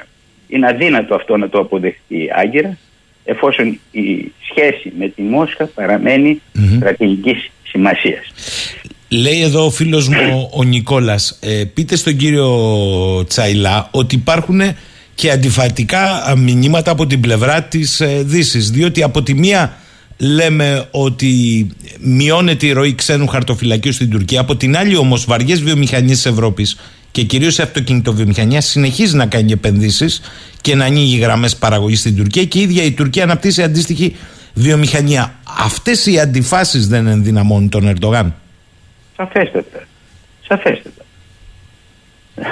Και πέραν αυτού θα πρόσθετα και τους στενότερους δεσμούς με την Κίνα. Είναι ένα νέο κεφάλαιο κατά τη θητεία, αυτή την τρίτη θητεία του Ερντογάν ε, θα αφιερώσει, εκτιμούν τα Ινστιτούτα Αναλύσεων, θα, θα αφιερώσει μια ισχυρότερα προσπάθεια για την υλοποίηση του λεγόμενου σχεδίου του διαδρόμου του δρόμου του μεταξιου μια οδό μεταφοράς που συνδέει τα εδάφη του Αζερμπαϊζάν μέσω της Αρμενίας και θα παρέχει έτσι στην Τουρκία απευθείας σύνδεση με το Αζερμπαϊζάν σε μια προσπάθεια να εδραιώσει την Τουρκία ε, ένα νέο ρόλο στο, στην, στον Καυκάσιο εκεί, στην Καυκάσιο περιοχή, να αποκτήσει πρόσβαση στην Κασπία θάλασσα και να ενισχύσει τους δεσμούς με όλα τα τουρκικά κράτη της Κεντρικής Ασίας. Πόσο αυτό, εύκολο... ναι. αυτό βέβαια θα, θα, ναι, καταλαβαίνω, θα θέλετε να με ρωτήσετε, θα απαιτούσε μια εξομάλυση με την Αρμενία στη διαχείριση των mm. εντάσεων με το Ιράν και τη συνέχιση του διαλόγου με την Ρωσία. Και με την Κίνα πόσο εύκολο είναι όταν μέχρι χθες η Κίνα κοιτούσε λίγο καχύποπτα την Τουρκία ιδίως για τους Ουιγούρους; Πόσο εύκολο είναι; Σαφέστατα υπάρχουν πολλές δυσκολίες όσον αφορά την Κίνα. Έχει μεγάλο, σε, ο Ερντογάν έχει σε μεγάλο βαθμό υπαναχωρήσει από την κριτική ε, της μεταχείρισης ε, της κοινότητας των Ουιγούρων ε, και έθεσε την προοπτική της ένταξης στην Τουρκία στον Οργανισμό Συνεργασίας της Σανγκάης με επικεφαλή στη Ρωσία και την Κίνα ε, δε, δεχόμενος δηλαδή αυτές τις υπαναχωρήσεις. Ε, παρά την επιφυλακτικότητα του Πεκίνου θα μπορούσε να πιέσει για στενότερους δυσμούς ε, με την Ανατολή. Για να έρθουμε λίγο στα κάθε μας. Άρα εσείς δεν βλέπετε ε, να επιταχύνει μια διαδικασία εξομάλυνσης και αν πάμε σε διαδικασία εξομάλυνσης τι φαντάζεστε ότι θα είναι επίσης όρις ή άλλα Τούρκα; αυτό θα εξαρτηθεί από την εθνική μας ισχύ. δεν, τα πάντα εδώ εστιαζόμαστε, δηλαδή δεν πρέπει να ετεροπροσδιοριζόμαστε από την Τουρκία. Πρέπει να αυτοπροσδιοριζόμαστε και για να αυτοπροσδιοριστούμε πρέπει να εκμεταλλευόμαστε, να υποστηρίζουμε, να πάρτε όποιο ρήμα θέλετε, να αναπτύσσουμε μια έξυπνη ισχύ. Δηλαδή, αυτή η τμηματική επέκταση των χωρικών υδάτων από τα 6 στα 12 μίλια στην υπηρετική Ελλάδα, στην Εύβοια και νότια της Κρήτης, ε, είναι μια σημαντική πράξη που απαιτεί βέβαια ε, να έχουμε και τις δυνατότητες να το κάνουμε αυτό. Μισό λεπτό. Σημαντική πράξη είναι, εάν όμως ισχύει το πρωτοσέλιδο για παράδειγμα του κυρίου Κοτάκη ότι σε αντίστοιξη θα πάρουν διαδρόμους ακόμη και στη ράχη νησιών του κεντρικού και ανατολικού Αιγαίου είναι σημαντική ή είναι υποχώρηση; Ε, δεν το βλέπω ως υποχώρηση. Ε, παντού υπάρχει μια διεθνή πρακτική, δημιουργία διαδρόμων, δηλαδή ελεύθερης ναυσιπλοείας για το πολεμικό ναυτικό της Τουρκίας ε, καθώς ε, δεν την ικανοποιεί ο ορισμός της αυλαβούς διελεύσεως. Αυτό εννοείται. Ε, εντάξει, ε, δεν το βλέπω ως υποχώρηση. Κοιτάξτε, σε μια διαπραγμάτευση, ο διαπραγματεύομαι σημαίνει κάτι δίνω, κάτι παίρνω. Είναι πιο σημαντικό δηλαδή η οριοθέτηση της χωρικής, της αύξησης της χωρικής θαλάσσης της ηγελίτητας ζώνης στα 12 ναυτικά μίλια που αυτό και προμηνύει και μια λύση όσον αφορά αυτό που έλεγε ε, στον αέριο χώρο τα 10 ναυτικά μίλια ενώ στο θαλάσσιο χώρο τα 6 ναυτικά μίλια ε, το πάμε στα 12 και τελείωσε αυτό. Ε, είναι πιο σημαντικό αυτό που παίρνουμε από αυτό που πιθανώς να δώσουμε τους ε, διαδρόμους ναυσιπλοείας. Ο κ. Σκοτάκης πάντως δεν μιλάει για διαδρόμους ναυσιπλοείας, λέει ότι στο υπόλοιπο Αιγαίο να πάμε σε επέκταση, έτσι λέει το σχέδιο, δεν, δεν σημαίνει ότι ισχύει, ε, ότι κατά τις πληροφορίες το σχέδιο λέει σε άλλες περιοχές να πάμε σε 7, 8, 9 μίλια τους παλιούς δακτύλους επί Γεωργίου Παπανδρέου. Αυτό δεν συνιστά υποχώρηση όταν η, η επέκταση των χωρικών υδάτων, προφανώς σε μια διαπραγμάτευση ε, κάτι δίνεις, κάτι παίρνεις, αλλά κάτι δίνεις, κάτι παίρνεις στο σκληρό πυρήνα της κυριαρχίας και όχι των κυριαρχικών δικαιωμάτων. Ναι. δεν είμαι σίγουρος για το δημοσίευμα. Δεν το έχω Ναι, ναι. μελετήσει το δημοσίευμα αυτό. Στο δικό μου το μυαλό είναι αυτό που εξετάζω και εξετάζουμε και ως Ινστιτούτα είναι η ελεύθερη ναυσιπλοεία, διαδρόμους ελεύθερης ναυσιπλοείας και όχι κάτι άλλο. Τώρα από εκεί και πέρα θα το δούμε τι θα γίνει. Δεν μπορούμε να γίνουμε ε, μάντιες ε, των εξελίξεων. Mm-hmm. Απλώς εκτιμήσεις κάνουμε. Ε, άρα εσείς βλέπετε να πάμε σε μια αργόσυρτη διαδικασία ή όπως λένε άλλοι ο Ερντογάν θα εμφανιστεί επισπεύδων διότι στα 100 χρόνια της τουρκικής δημοκρατίας κάτι θα ήθελε να εμφανίσει στο ακροατήριο του. Κοιτάξτε, εγώ όπως λέω πάντα ε, τα σύνορα ε, μπορούν και να αλλάξουν. Δεν είναι απλά γεωγραφικές γραμμές πάνω σε χάρτες. Ε, τα σύνορα εξαρτώνται από την ισχύ των ε, κρατών. Ε, όλοι βέβαια γνωρίζουμε πόσο σημαντικό είναι να υπάρχουν σχέδια, επιχειρησιακές διαδικασίες για την αντιμετώπιση του οποιοδήποτε σενάριου πολέμου αλλά και ακόμα και των προκλησεων ε, απαιτούμε λοιπόν από τους σχεδιαστές στρατηγικής ε, να αναλαμβάνουν σοβαρά την ευθύνη της υποχρέωσης, της φροντίδας και του προϋπολογισμού κατάλληλα για τη λειτουργία και την επιχειρησιακή επιτυχία των ενόπλων δυνάμεων αλλά και των διπλωματικών μας αρχών. το να περιμένεις να εμφανιστεί η κακιά ώρα είναι μια ξέρετε, κακή πορεία δράσης. Ε, σε μια εποχή που η αναδυόμενη τεχνολογία μπορεί να αλλάξει τον πόλεμο και την κοινωνία ταυτόχρονα πρέπει να δίνουμε ιδιαίτερη προσοχή. Δηλαδή, ε, όπως είπατε, δίνω μεγάλη βάση όσον αφορά τη θαλάσσια κυριαρχία. Με προλάβατε γιατί αυτό ήταν το επόμενο ερώτημα. Ελάτε, ελάτε. Ναι.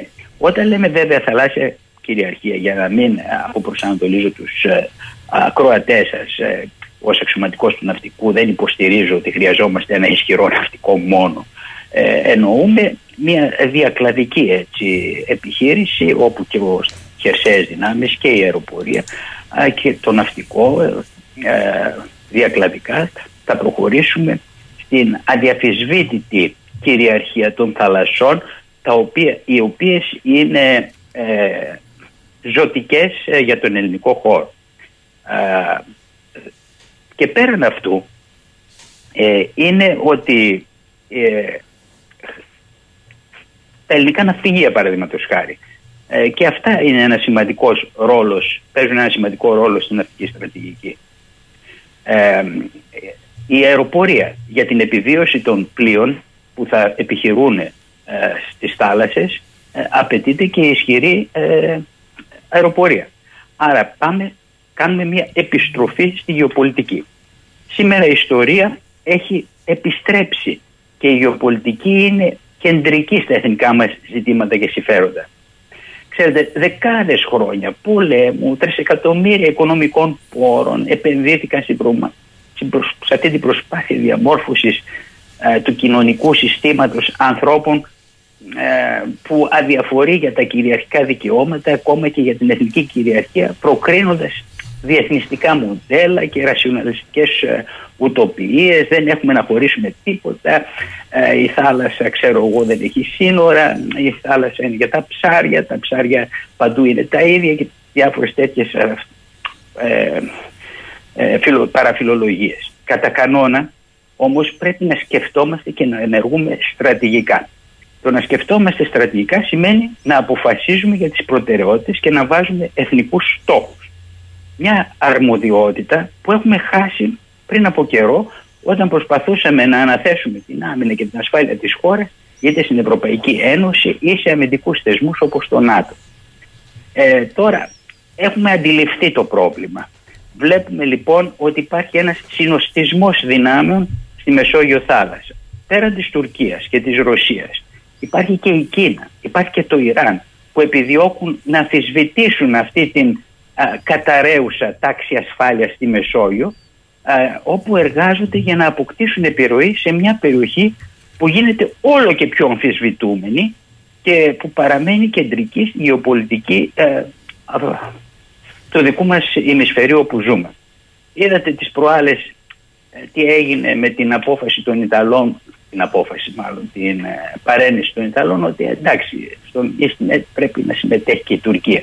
Mm-hmm. Ό, μας προδώσαν, μας κάναν, μας ράναν, τίποτα δεν είναι. Τα, τα συμφέροντα κάθε κράτους αφορούν το ίδιο το κράτος.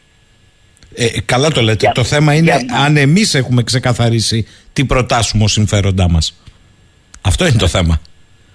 Θα λυπήσω και θα πω ότι δυστυχώς δεν διακρίνω μια α, θαλάσσια στρατηγική.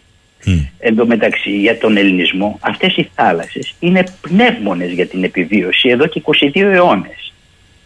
Εάν λοιπόν ε, οποιαδήποτε κυβέρνηση στην Αθήνα επιθυμεί να έχει ρόλο εδώ θα πρέπει να αναπτύξει μια συνεκτική στρατηγική δίνοντας προτεραιότητα στην ελεύθερη χρήση των θαλασσών και όχι στις συζητήσεις μόνο για την κυριαρχία της. Ε, αυτό ε, απαιτεί προσπάθειες για τη στρατηγική δίνοντας προτεραιότητα ε, και ενίσχυση της δημοκρατίας σε ολόκληρη την περιοχή.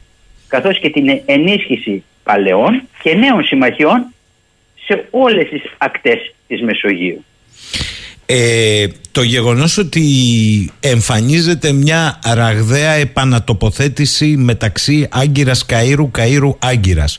Αποκαταστούν ε, τις διπλωματικές τους επαφές σε επίπεδο σχέσεις, σε επίπεδο πρεσβευτών με δεδομένο ότι εμείς έχουμε μια τμηματική οριοθέτηση ΑΟΣ με την Αίγυπτο έχοντας αφήσει τα πέραν του 28ου μεσηβρινού για το μέλλον σας βάζει σε υποψίες ότι θα μπορούσε αυτή η επαναπροσέγγιση να κολλήσει την Τουρκία σε ζωτικό χώρο που κανονικά δεν θα έπρεπε να, να συζητιέται και να κουμπώσει έτσι και με το παράνομο μεν τουρκολιβικό που όμως για την ώρα στο πεδίο παράγει δεδομένα;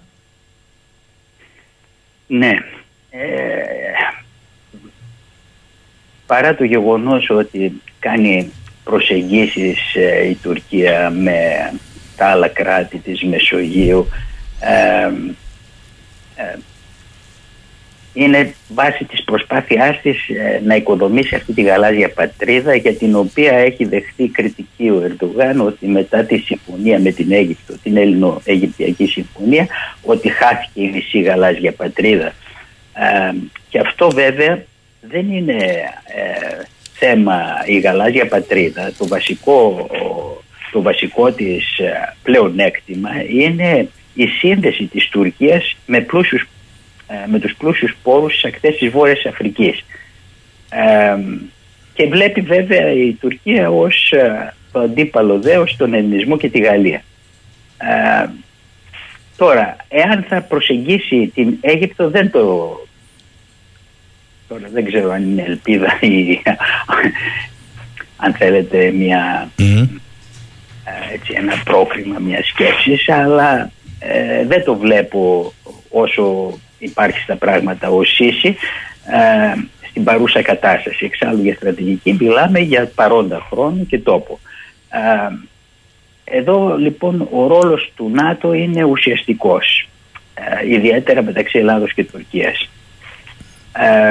Μπορούμε να αναπτύξουμε όμως διμερείς δεσμούς ε, ακόμα πιο ισχυρούς με το Ισραήλ, ε, με την Αίγυπτο, την Ιορδανία. Μην ξεχνάμε ότι ήμασταν εμείς, η Ελλάδα, ο ελληνισμός, ο, αυτός ο συνδετικός κρίκος όσον αφορά τις συμφωνίες του Ισραήλ με την Αίγυπτο. Οι δύο τριμερείς συμφωνίες, δηλαδή Ελλάδας, Κύπρου, Ισραήλ και Ελλάδας, Κύπρου, Αιγύπτου, ήταν οι βασικές ε, συμφωνίες που φέρανε σε σύγκληση ε, τους Αιγυπτίους με το Ισραήλ.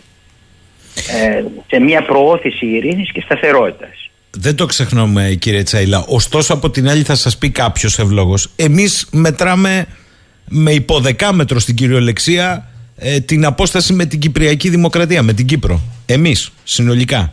Ε, αντιλαμβάνεστε ότι όλα τα άλλα φαντάζουν λίγο πολυτέλεια όταν δεν έχεις λύσει το βασικό. Δεν έχεις αντίληψη του ρόλου στρατηγική βάθους που παίζει η Κύπρος. Ή έχεις και δεν τολμάς, να το πω διαφορετικά. Ναι, ναι, σωστά το λέτε.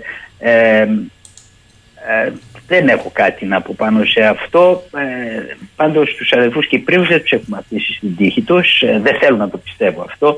Ε, πιστεύω ότι θα συνεχιστεί αυτός ο διάλογος όσον αφορά τα τουρκοκυπριακά, τη λύση. Ευγενικά το λέτε, το κατάλαβα. Κύριε Τσαϊλά, θέλω να κλείσουμε αυτή τη σημερινή επαφή με ένα ερώτημα ε, που έρχεται από ακροάτρια. Και με ρωτάει εδώ η φίλη μας η Κάρμεν. Προς εσάς το ερώτημα. Πιστεύει ο κύριος Τσαϊλάς ότι στο βάθος η Ελλάδα διαπραγματεύεται εν τέλει τα του οίκου της ενώ οι άλλες δυνάμεις κανονίζουν για τα δικά τους συμφέροντα αδιαφορώντας για τα συμφέροντα της Ελλάδας και καλά κάνουν αυτές. Εμείς όμως μήπως διαπραγματευόμαστε τα του οίκου μας, λέει η Κάρμεν. Ε, τι να πω, ε, διαπραγματευόμαστε τα του οίκου μας. Δηλαδή δεν λαμβάνουμε υπόψη τους υπο, τη, τη θέληση των υπολείπων, ε, θέλει να πει η ακροατή σας. Ε, Δεν έχω καταλάβει. θέλει να πει ότι οι άλλοι κοιτάζουν τα δικά τους συμφέροντα, εμείς όχι τα δικά μας. Αυτό λέει. Ε, δεν το νομίζω. Νομίζω ε, θα κοιτάζουμε τα συμφέροντά μας ανάλογα με την ισχύ που έχουμε. Όπως σας είπα προηγουμένως είναι αδιανόητο παραδείγματος χάρη να λέμε ότι ε, διακατε, κατέχουμε το 25% της παγκόσμιας ναυτιλίας ε, και δεν έχουμε ένα ελληνικό ναυπηγείο αξιόλογο ε, στη Μεσόγειο θάλασσα. Μάλιστα. Ε, οι- αυτές όλες οι στρατηγικές αντικατοπτρίζουν μια σημαντική εξέλιξη στην προσέγγιση της Ελλάδος όσον αφορά στην άμυνα, την ανάσχεση, την αποτροπή α, που παραδοσιακά επικεντρωνόταν μόνο σε δυνάμεις κρούσης που εμπλέκονταν σε ένοπλη αντιπαράθεση α, κατά τη διάρκεια δηλαδή εισβολής στην επικράτεια της Ελλάδος. Είναι αυτό το περιβόητο, δεν διεκδικούμε τίποτα, δεν α, δίδουμε τίποτα. Αυτό πρέπει να αλλάξει και να βρεθεί ένα όραμα, ένα νέο όραμα. Και αυτό που υπο, υποστηρίζω εγώ, το νέο μας όραμα πρέπει να είναι η θαλασσοκρατία. Μια ελληνική λέξη α, που πρέπει να μπει στο λεξιλόγιό μας. Θαλασσοκρατία που δεν σημαίνει βέβαια μόνο ισχυρό ναυτικό αλλά και ισχυρή αεροπορία και ισχυρές ένοπλες δυνάμεις που να μπορούν να αποτρέψουν το οποιοδήποτε επιβουλεύεται την εθνική μας ακαιρεότητα. Κύριε Τσαϊλά, θέλω να σας ευχαριστήσω για αυτή την επαφή σήμερα, πρωί Τετάρτης. Να είστε καλά. Καλημέρα από το Ηράκλειο. Καλημέρα σας κύριε Σαχίδη και εγώ σας ευχαριστώ. Θα καλημερίσω στη συχνότητα του 984 τον κύριο Παναγιώτη Μιλωνά, οικονομολόγο, με πολύ πυκνή, πολύχρονη αρθρογραφία πάνω σε ένα θέμα το οποίο, όχι μόνο, αλλά σε αυτό ειδικά ε, πολύ πυκνή αρθρογραφία, σε ένα θέμα το οποίο αποτελεί ε, ιδίως για πάρα πολλές περιοχές πατρίδας μας και την Κρήτη και τα Δωδεκάνησα και το Ιόνιο και την καλοκαιρινή περίοδο όλο τον νησιωτικό χώρο και όχι μόνο. Α, αυτό που κάποιοι λένε βαριά βιομηχανία η ναυαρχίδα της οικονομίας δεν έχουμε και πολλά ως χώρα να επιδείξουμε τον τουρισμό ε, οφείλω να πω ότι μου όξινε λίγο την περιέργεια το γεγονός ότι ο κύριος Μιλωνάς ε, έχει ένα διαφορετικό αφήγημα. Προφανώς και αντιλαμβάνεται το βάρος που παίζει το τουριστικό προϊόν στην οικονομία μιας χώρας όπως η Ελλάδα. Από την άλλη όμως δεν ξεχυλίζει και από αισιοδοξία βάζοντας παραμέτρους που δεν πολύ συζητιούνται ούτε καν στην προεκλογική περίοδο ε, σχεδόν από καμία πολιτική δύναμη. Καλημέρα κύριε Μιλωνά. Καλημέρα και από μένα. Βρίσκομαι στα Χανιά, αλλά σας ακούω με πολύ ευχαρίστηση. Ωραία. Κύριε Μιλωνά, ε, είστε, θα το πω ευγενικά, συγκρατημένος ενώ υπάρχει μία εικόνα, μία ατμόσφαιρα για τη σεζόν του 23 εσείς λέτε ότι πολύ φοβάμαι ότι θα είναι ένας μύθος που ναυάγησε και νούφαρο που μάδισε. Έτσι είναι ο τίτλος του άρθρου σας. Και βάζετε πρώτα-πρώτα μία παράμετρο που κατά τη γνώμη μου δεν έχει πολύ συζητηθεί. Τα αυξημένα κόστη ούτως ή άλλως που υπάρχουν και που δεν είναι μόνο ελληνικό φαινόμενο, έτσι περαιτέρω σε μια οικονομία όπως η δική μας. Μάλιστα, έτσι είναι. Ε, α- παρατηρώ γιατί αρθογραφώ όπως είπατε χρόνια και κοντεύω να θεωρηθώ ειδικό στο θέμα της ε, επιστημονικής παρατήρησης των οικονομικών του τουρισμού ότι η φετινή τουριστική κίνηση είναι εφάμιλη, ανάλογη με την περσινή, κάπως ίσως βελτιωμένη, αλλά αυτό είναι το ποσοτικό στοιχείο. Το ποιοτικό στοιχείο της αποδοτικότητας του τουριστικού προϊόντος ε, είναι πολύ αρνητικό. Ε, και μπορώ να το ε, στοιχειοθετήσω αν θέλετε λίγο. Δηλαδή λέτε από αφήξεις πάμε καλά, αλλά τι αποτυπώνεται στην πραγματικότητα. Ναι, ε; ναι, νομίζω ότι λειτουργούμε με ζημίες. Ε, αυτό το εάν ο τουριστικός κλάδος λειτουργεί αποδοτικά εξαρτάται από δύο οικονομικές παραμέτρους. Τις τιμές και τις ποιότητες των ξενοδοχείων. Επομένως χρειαζόμαστε να ε, έχουμε πολιτικές και στην κατεύθυνση α, ανόδου των τιμών γιατί το τουριστικό μας προϊόν είναι υποτιμημένο, υποτιμολογημένο ε, και συγκριτικά με, όλα τα, ε, ε, ε, με όλες τις εφάμιλες τουριστικά με εμάς χώρες είμαστε κάτω από το μισό της τιμολόγησης που έχουν οι χώρες αυτές. Ε, χρόνια τώρα. Και τώρα ακόμα περισσότερο. Οι, οι αποστάσεις μεγαλώνουν. Λοιπόν, α, ε, ε, ε, το μέγεθος, ο, ε, οι πληρότητες. Ενώ είμαστε σε αριθμητικά στο ίδιο επίπεδο του 2022, τέτοια φαίνεται ότι είναι η κίνηση και φέτο, άντε λίγο αυξημένη, εν τούτης, ε, η προσφορά μεγαλώνει. Αυξάνονται ε, οι διαθέσιμες κλίνες, το αποθεματικό, το, το δυναμικό των ξενοδοχειακών κλινών μεγαλώνει χρόνο με το χρόνος. Μμμ. Και αυτό οφείλεται σε μια α, α, λαθεμένη και σκανδαλώδη θα έλεγα α, φορολογική απαλλαγή των ε, ξενοδοχειακών κατασκευών και μέσα στην πανδημία και στο όνομα της πανδημίας χάρη στα μέτρα αντιμετώπισης του COVID απαλλάχθηκαν οι ξενοδοχειακές κατασκευές από το ΦΠΑ ολοσχερός όταν δεν έκανε πίσω η κυβέρνηση να μειώσει το κόστος διαβίωσης στα βασικά είδη διατροφής του λαού έδωσε από την πρώτη στιγμή 36 του, του 20 με ε, μια καταξαίρεση φορολογική απαλλαγή από το ΦΠΑ για κατασκευές ξενοδοχείων. Αυτό είχε ως συνέπεια και αυτή η απαλλαγή δόθηκε μέχρι το 2027. Ακούτε; Βεβαίως σας Στο ακούμε. όνομα της αντιμετώπισης του COVID. Το ο COVID έληξε, αλλά η επιδότηση της απαλλαγής από το ΦΠΑ συνεχίζεται. Θα μπορούσε Έχει ως να- συνέπεια στην τριετία. Ακούτε; Ναι, ναι, ναι. Μισό λεπτό κύριε Τριετία. Μιλωνά. Ε, για τα δύο χρόνια θα μπορούσε να σας πει κανείς βγαίνει η χασούρα ότι είναι κλειστά. Τι, αλλά εσείς λέτε ότι εδώ Πιστά. αυτό... αυτό... Πιστά, αλλά ε, ναι, ναι. πρημοδοτούμε τις κατασκευές. Αποτέλεσμα ότι η πανδημία παντού στον κόσμο, στην Ευρώπη ειδικά, με στοιχεία, η- ε, το ξενοδοχειακό δυναμικό μειώθηκε 5% στο σύνολό του, εδώ αυξήθηκε 5%. Αυτή η διαφοροποίηση προσφοράς διαθέσιμου ξενοδοχειακού δυναμικού σε κλίνες Ευρώπης πλην και Ελλάδας συν Ναι. πιέζει τις τιμές της ελληνικές προς τα κάτω. Ένα στοιχείο. Ακούτε; Βεβαίως σας ακούμε. Λοιπόν, ε, δεύτερο στοιχείο είναι ότι ο μεσολαβήσας πληθωρισμός ή τιμάριθμος αν θέλετε από άποψη τιμών ε, ε, είναι πάρα πολύ μεγάλος. Δηλώσεις του Νοεμβρίου του 2022 του Προέδρου του Πανελληνίου, της Πανελλήνιας Ομοσπονδίας Ξενοδόχων, του Γρηγόρη Τάσιου, μιλούν και λένε ότι η αύξηση λει- το, το κόστος λειτουργίας των ξενοδοχείων υπερβαίνει το 40%. Είναι καταγεγραμμένο αυτό. Λοιπόν, όταν έχεις μια αύξηση κόστους λειτουργίας 40% και έχεις μια α, παράλληλη αύξηση τιμών ισχυνή κατώτερη του πληθωρισμού και κατώτερη της ε, λειτουργικής αύξησης των ξενοδοχείων μόλις μια αύξηση τιμών ε, 10% έχεις αμέσως, αμέσως έλλειμμα έναντι της προηγούμενης λειτουργίας 30%. Αυτά είναι απλή αριθμητική. Δεν σας λέω ανώτερα μαθηματικά. Μμμ. Έτσι δεν είναι κύριε Βεβαίως, βεβαίως. Εκεί. βεβαίως. Λοιπόν, επομένως δουλεύουμε και μπαίνουμε μέσα. Αφήστε πού, πώς θα αυξήσεις την ε, τουριστική περίοδο, τις πληρότητε, όταν δια, διωγγώνει συνεχώ το ξενοδοχειακό σου δυναμικό. Καθιστώντας τη χώρα μονοκαλλιέργεια. Μονοκαλλιέργεια. Ε, Ε, ε, ε, λέει ο Σπύρος... αυτή η αύξηση Ναι. δεν επιτρέπει τη διεύρυνση της τουριστικής περίοδου. Όταν ο καθένας μπορεί άνετα να βρει κλίνη και τον Ιούλιο και τον Αύγουστο, γιατί θα σου έρθει τον Απρίλιο και τον Μάη και τον Οκτώβρη; Άρα λέτε ο σχεδιασμός. Λέει όμως εδώ ο Σπύρος, ακούστε εδώ γιατί και οι Ναι. ακροατές μετέχουν.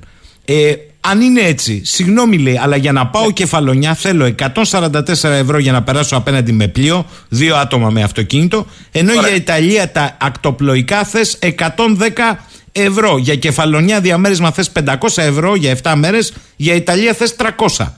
Πώς γίνεται λέει; Ωραία, αυτό είναι. Ε, Αυτά τα κόστη είναι ε, μεμονωμένα και περιπτωσιακά. Κατά περίπτωση διαφέρουν ή ομοιάζουν ή αποκλειουν θετικά ή αρνητικά. Δεν, δεν, δεν έχω να τοποθετηθώ σε αυτό. Ε, ε, ε, αυτή είναι η. Ε, λέτε όμως για, τη κατάσταση. γενική- για τη Είναι γενική τα εικόνα. παράλληλα Ναι, ναι. άλλα θέματα.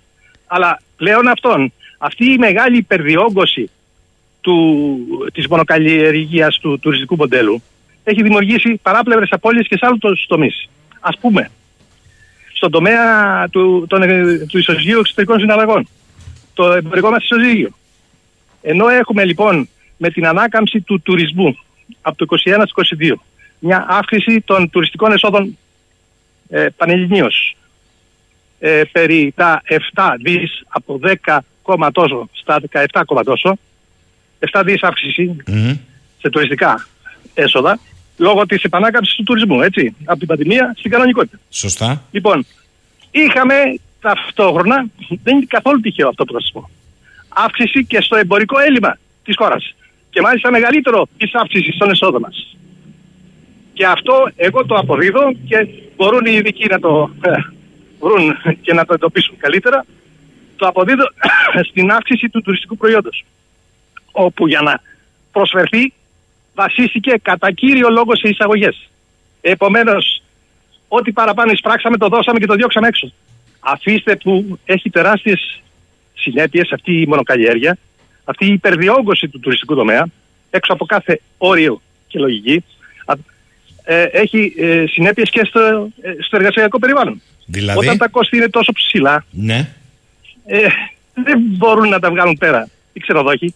Και εκεί που είναι σε ένα συγκρότημα το, οι οργανικές θέσεις 100, όχι μόνο θα προσλάβουν με χαμηλές τιμές, αλλά θα προσλάβουν με μειωμένο προσωπικό. Να βγάλει διπλοβάρδιες και τριπλοβάρδιες Μάλιστα. Και για με, να τα βγάλουν πέρα. και με συμβάσεις τετράωρες να δουλεύουν 12 Και με ώρα. τετράωρες να δουλεύουν Μάλιστα. 15 ώρα. Μάλιστα. Και με απάνθρωπες συνθήκες. Το ένα φέρνει το άλλο. Δεν το κάνουν επίτηδες. Δεν είναι απάνθρωποι ξενοδοχοί. Δεν βγαίνουν. Αφήστε που ο κλάδος χρόνια τώρα, αλλά τώρα επιδεινώνεται ακόμα περισσότερο, είναι ο πιο χρεωμένος τραπεζιτικά κλάδος της ελληνικής οικονομίας, η οποία δεν είναι ακιάνθηρη. Λοιπόν, είναι αρθυρός ο τουρισμός με όλες αυτές ε, τις αποδόσεις. Άλλωστε, πο, πολλές ε, ξενοδοχειακές ε, μονάδες περνούν ε, σε ξένα χέρια. Οι περισσότερες. Λέει εδώ όμως ο Νικόλας, δεν ξέρω, Αυτές λέει. τις μέρες βρίσκομαι στην Κρήτη και είδα δημοσίευμα, α, ελέγχεται, το αναδημοσίευσα και στο χρονολογιό μου, όπου βάζουν ρήτρα οι ξενοδόχοι Μάλιστα. σε, σε, σε εργαζόμενους τους, ξενοδοχοί υπαλλήλους, Μάλιστα. αν πήγουν πρόωρα να έχουν πρόστιμο 5.000 ευρώ. Μάλιστα. Και αν, Δεν πουν είναι το παράνομο, μισ- και, αν πουν αλλά το, ψυχολογικά. Ναι. και αν πουν και το μισθό τους στο διπλανό, ε, 10.000 ευρώ. λοιπόν, αυτά, αυτά είναι πρακτικές, τι να πω, μεσαιωνικές. Για να υπερβάλλω λίγο στην... Λέει Γιατί όμως για ο να γίνω- Νικόλας, κύριε Μιλωνά, για να πάω τη συζήτηση πιο κάτω. Δεν ξέρω, λέει, αν υποτιμολογούμε στην Ελλάδα, όπως λέει ο κύριος Μιλωνά, και για να το λέει κάτι θα ξέρει. Αλλά εγώ βλέπω πεντάστερα ξενοδοχεία παλάτια στα απέναντι παράλια, στα απέναντι παράλια στην Τουρκία. Ναι, ναι. All inclusive για 10 μέρες με 45 ευρώ το άτομο. Εδώ στην Ελλάδα ένας Έλληνας, όχι ξένος, θα μπορούσε ποτέ να πάει σε τέτοιο πεντάστερο all inclusive με 45 ευρώ; Ελέγχεται αυτό που λέτε, δεν το ξέρω. Δεν μπορώ να το διασταυρώσω. Έχω όμως τα εθνικολογιστικά στοιχεία και της Τουρκίας, όπου πλην των τελευταίων ετών και ημερών αν θέλετε, μέχρι το 19 ήταν η μέση κατακεφαλή τουριστική δαπάνη στην Τουρκία 25% ανώτερη από την ελληνική.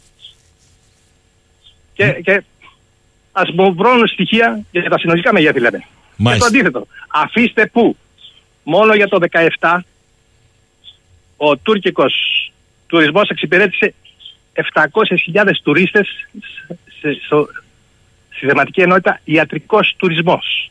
Χμ. Από ευζοία, ευγονική, από ό,τι άλλο θέλετε. Μάλιστα, Σε μάλιστα. αυτό δεν έχουμε κάνει ούτε ένα βήμα. Τα Όταν Botox. κάποτε εγώ το πρότεινα έγκαιρα για την ποιοτική αναβάθμιση του ελληνικού τουρισμού στους Έλληνες ε, ξενοδόχους, στις ενώσεις, σε, κάποιες, ε, σε κάποια ένωσή τους, μου αντιπρότειναν ότι θέλουν να αντιγράψουν το μοντέλο της Μικόνου, μήπως είναι πιο παραγωγικό, αποδοτικό αυτό το, της εξυπηρέτησης των ε, ε, ομοφιλοφίλων.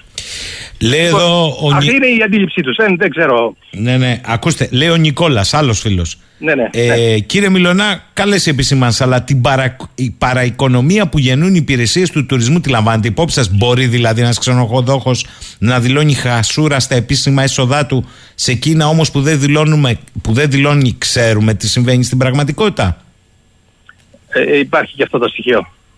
Ε, λοιπόν, πρέπει να το ανεχτούμε; Ε, ε, πρώτος παράγοντας εξυγίανσης του τομέα είναι ε, ε, ε, ε, η, η, η, η άρση της παραοικονομίας από, την, από τις ε, συ- δα- συμβάσεις, τις ψεύτικες συμβάσεις εργασίας μέχρι τις, ε, τα τιμολόγια, μέχρι τα έσοδα, τα έξοδα τις, και τις χαριστικές ε, μεροληπτικές απολαβές που έχουν όπως α, είναι το παράδειγμα της απαλλαγής στο- του Του ΦΠΑ που ΦΠΑ έδωσε που αυτή τη είπατε. στρέβλωση και στις τιμές και την πληρώσαν πολλαπλάσια.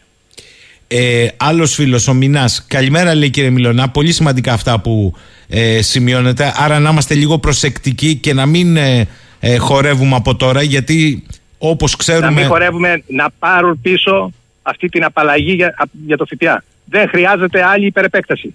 Δεν, και να καθίσουν οι, οι επιτελείς του Υπουργείου Οικονομικών αλλά και άλλες υπηρεσίες ε, να, να, να αξιολογήσουν με επίσημα στοιχεία και υπεύθυνα ε, την αποδοτικότητα του τουρισμού. Εγώ νομίζω ότι μπαίνουμε μέσα. Δουλεύουμε για την ΤΟΥΗ. Γιατί η ΤΟΥΗ μας φέρνει μεγάλο ποσοστό από το τουριστικό ρεύμα που έρχεται προς τη χώρα μας Μμμ. αλλά συμπιέζει τις τιμές και επωφελείται πληρώνοντας πολύ λιγότερα από όσο κάνει το προϊόν που πουλάμε, όσο κάνει αντικειμενικά. Ε. Σαφές, το μεγάλο Προσθέτοντας- ψάρι σε σχέση με το μικρό. Προσθέτοντας στο κοστολόγιο ένα λογικό κόστος. Όμως η απληστία κάποιων ε, του tour επιχειρήν και, η συνο... συ- το- και σε αυτό συνάδει και η πολιτική, η μέχρι τώρα πολιτική όλων των ε, κυβερνήσεων στην τουριστική τους πολιτική μας έχει καλλιεργήσει μια πώς να το πω α, ξέρω εγώ ε, υπερ ε, αλωτρίωση ε, και μια υπεραισιοδοξία ότι θα τα καταφέρουμε αύριο καλύτερα. Αλλά σήμερα μπαίνουμε μέσα. και το σήμερα γίνεται κάθε μέρα. Ε, και κάθε χρόνο. μου Και λέει- μπαίνουμε και όλο και πιο μέσα. Ο- Δηλαδή δουλεύουμε και εγώ εκτιμώ ότι το προϊόν που πουλάμε, για το προϊόν που πουλάμε, εισπράττουμε, τουλάχιστον στα χαρτιά, το 70% του κόστους που, που καταβάλουμε για να, το, για να το κτίσουμε και να το πουλήσουμε. Δηλαδή μπαίνουμε 30% μέσα από το κόστος παραγωγής του τουριστικού μας προϊόντος.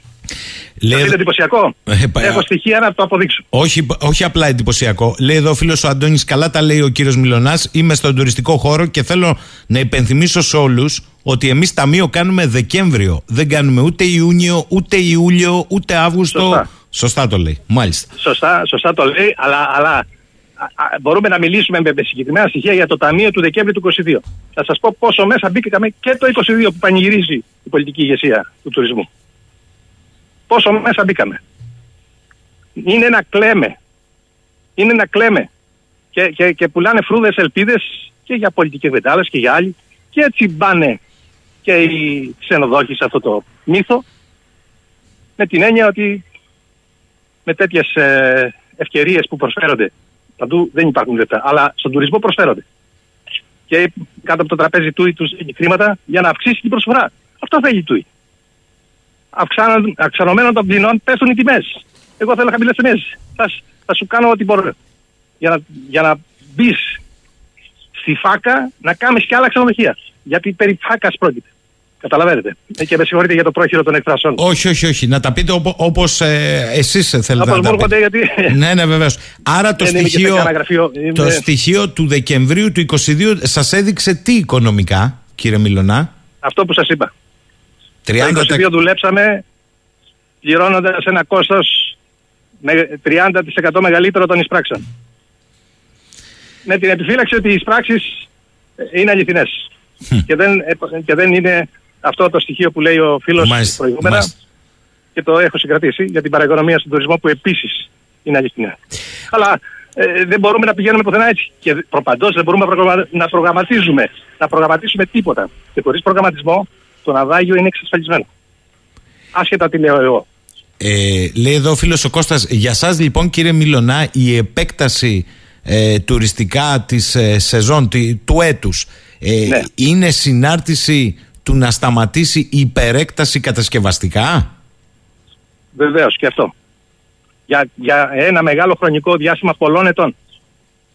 Για να ισορροπήσουμε. Μη σας πω ακόμα ότι υπάρχουν και στη διεθνή στοιχεία ότι είμαστε η τρίτη χώρα παγκοσμίως για το βάρος που έχει το τουριστικό προϊόν στο συνολικό εισόδημα της χώρας και στο κατακεφαλή εισόδημα του κάθε πολίτη.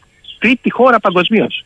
Και εάν αφαιρέσεις ε, τις δύο χώρες που προηγούνται και που έχουν βάρος στο σεξουαλικό τουρισμό, είμαστε πρώτοι παγκοσμίως. Αυτή, η α- αυτή η ελεφαντίαση, η τουριστική ελεφαντίαση δεν είναι για καλό. Πολύ δε περισσότερο όταν έχει αυτή την απόδοση. Μπαίνουμε μέσα. Πουλάμε τζάμπα ή πουλάμε επιζημία, όχι τζάμπα. Λέει ο Δημήτρης, και είναι μια παράμετρο που θέλω το σχόλιο σας και με αυτό Ναι. θα κλείσουμε. Λέει το εξής. Ε, σωστά ακούγονται αυτά που λέει ο κ. Μιλώνας. Έχει υπόψη του όμως τις πολλαπλασιαστικές ζημίες που θα προκληθούν αν σταματήσουν οι κατασκευές στο χώρο 300 και βάλε επαγγελμάτων που ζουν από αυτές τις κατασκευές; Γιατί πρέπει να είναι μοναχά οι κατασκευές του, του τουρισμού οι μόνες δυνατές; Γιατί δεν πρέπει να προωθηθεί η στεγαστική πολιτική; Γιατί δεν πρέπει να, αναπτυχθεί, να αναπτυχθούν οι εγκαταστάσεις του, του, του δευτερογενή τομέα, των βιομηχανιών και άλλο. Γιατί δεν πρέπει να αναπτυχθούν οι άλλοι κλάδοι. Έχουμε και ισόρροπη παραγωγή. Που να τροφοδοτούν και τον α, τουρισμό. Μη σας πω ακόμα και, άλλο, και το άλλο. Ε, ε, δεδομένου ότι η εγχώρια παραγωγή δεν μπορεί να συντηρήσει τον ελληνικό πληθυσμό δεν μπορούσε να συντι- συντηρούσε μόλις τον τουρισμό που είχαμε στην περίοδο της πανδημίας. Με το που επανήλθε ο τουρισμός, αυξήθηκαν και οι εισαγωγές. Και οι εισαγωγές πρώτων ειδών. Ε, ε, ειδών πρώτης ανάγκης. Δηλαδή, να τους ταΐσουμε τυράκια, μπουτυράκια και ε, λεμονάκια και ε, κρασιά, ε, χιλής και αργ- Λοιπόν, Α- αυτό δεν είναι υγιής. ε. Άρα είναι τα επίχειρα, λέτε, μιας μονοκαλλιέργειας στον τουρισμό. Ε, ε, αυτό, ε, αυτό. και να στρα- για να γίνει στροφή, ε, αγροτική παραγωγή και η, η σύνδεση της, του πρωτογενούς τομέα με τον τουριστικό. Εγώ δεν είμαι κατά του τουρισμού. Αλλά είμαι υπέρ του ε, υγιούς τουρισμού που έχει και διαστάσεις και μέγεθος φυσιολογικό, κανονικό και ανάλογο και, και συμπορεύεται με τους άλλους τομείς. Οτιδήποτε ε, διωγγώνεται μονόπλευρα δημιουργεί όγκους και καρκίνο εγώ περιγράφω και βρίσκω μπροστά μου από τις έρευνές μου, που είναι ε, πολύχρονες, καρκινώματα. Σε ένα μεγάλο καρκινικό όγκο που λέγεται ε, ε, ε, ε, ελληνικό τουριστικό προϊόν. Και είναι σε βάρος της χώρας και του λαού και της οικονομίας και των προοπτικών της νέας γενιάς. Μη σας πω ακόμα και τ' άλλο. Ότι για τις 700.000 νέων που έφυγαν περίοδο των μνημονίων, στην περίοδο των success story του τουρισμού, φταίει ο ίδιος ο τουρισμός και ο τρόπος που αναπτύχθηκε. Δεν είναι βιώσιμες οι τιμές των ξενοδοχοϊπαλλήλων για να στήσει ένας νέος οικογένεια.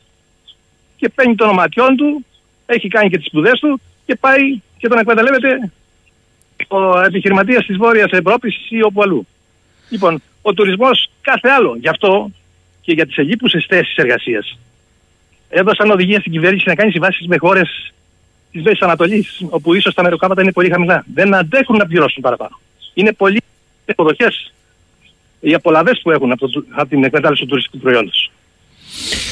Παναγιώτης Λοιπόν, Μιλωνάς.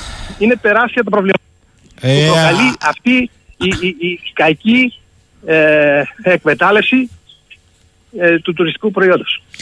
Α, ανοίξαμε μια επικοινωνία και θα τη συνεχίσουμε. Θέλω να σας ευχαριστήσω όμως Εντάξει, κύριε. γιατί μας βάλατε σήμερα ε, έναν άλλο Και ένα τρόπο δαιμόνια. σκέψης. Και, Και, να δαιμονιά. και Όμως- καλά όμως κάνατε. Δεν είναι γενά. Εγώ έχω καταθέσει αναφορές στην Επιτροπή Ανταγωνισμού για τον αθέμητο ανταγωνισμό που ασκεί, άσκησε και ασκεί η γερμανική ΤΟΥΗ.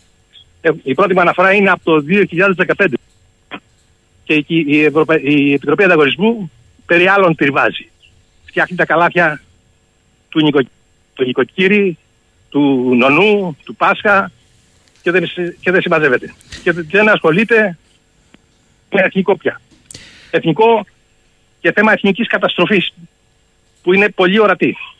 Παναγιώτης Σε λίγο Μιλωνάς, τον ευχαριστώ θερμά, θα τα ξαναπούμε μαζί του. Καλή σας ημέρα κύριε Μιλωνά. Καλημέρα σας, να είστε καλά. Ε, ακούγοντας τον κύριο Μιλωνά θυμήθηκα ότι το 90 ήρθε για να αναγορευτεί σε επίτιμος διδάκτορας του Πανεπιστημίου Κρήτης α, ένα μεγάλο μυαλό της ε, παγκόσμιας διανόησης ο Κορνίλιος Καστοριάδης και σε μία συνέντευξη μας είχε πει τελείως απροκάλυπτα ότι ο σχεδιασμός για την Ελλάδα είναι και εύχομαι να μην το δω, δεν πρόκαμε να το δει ολοκληρωμένο να είμαστε τα γκαρσόνια της Ευρώπης.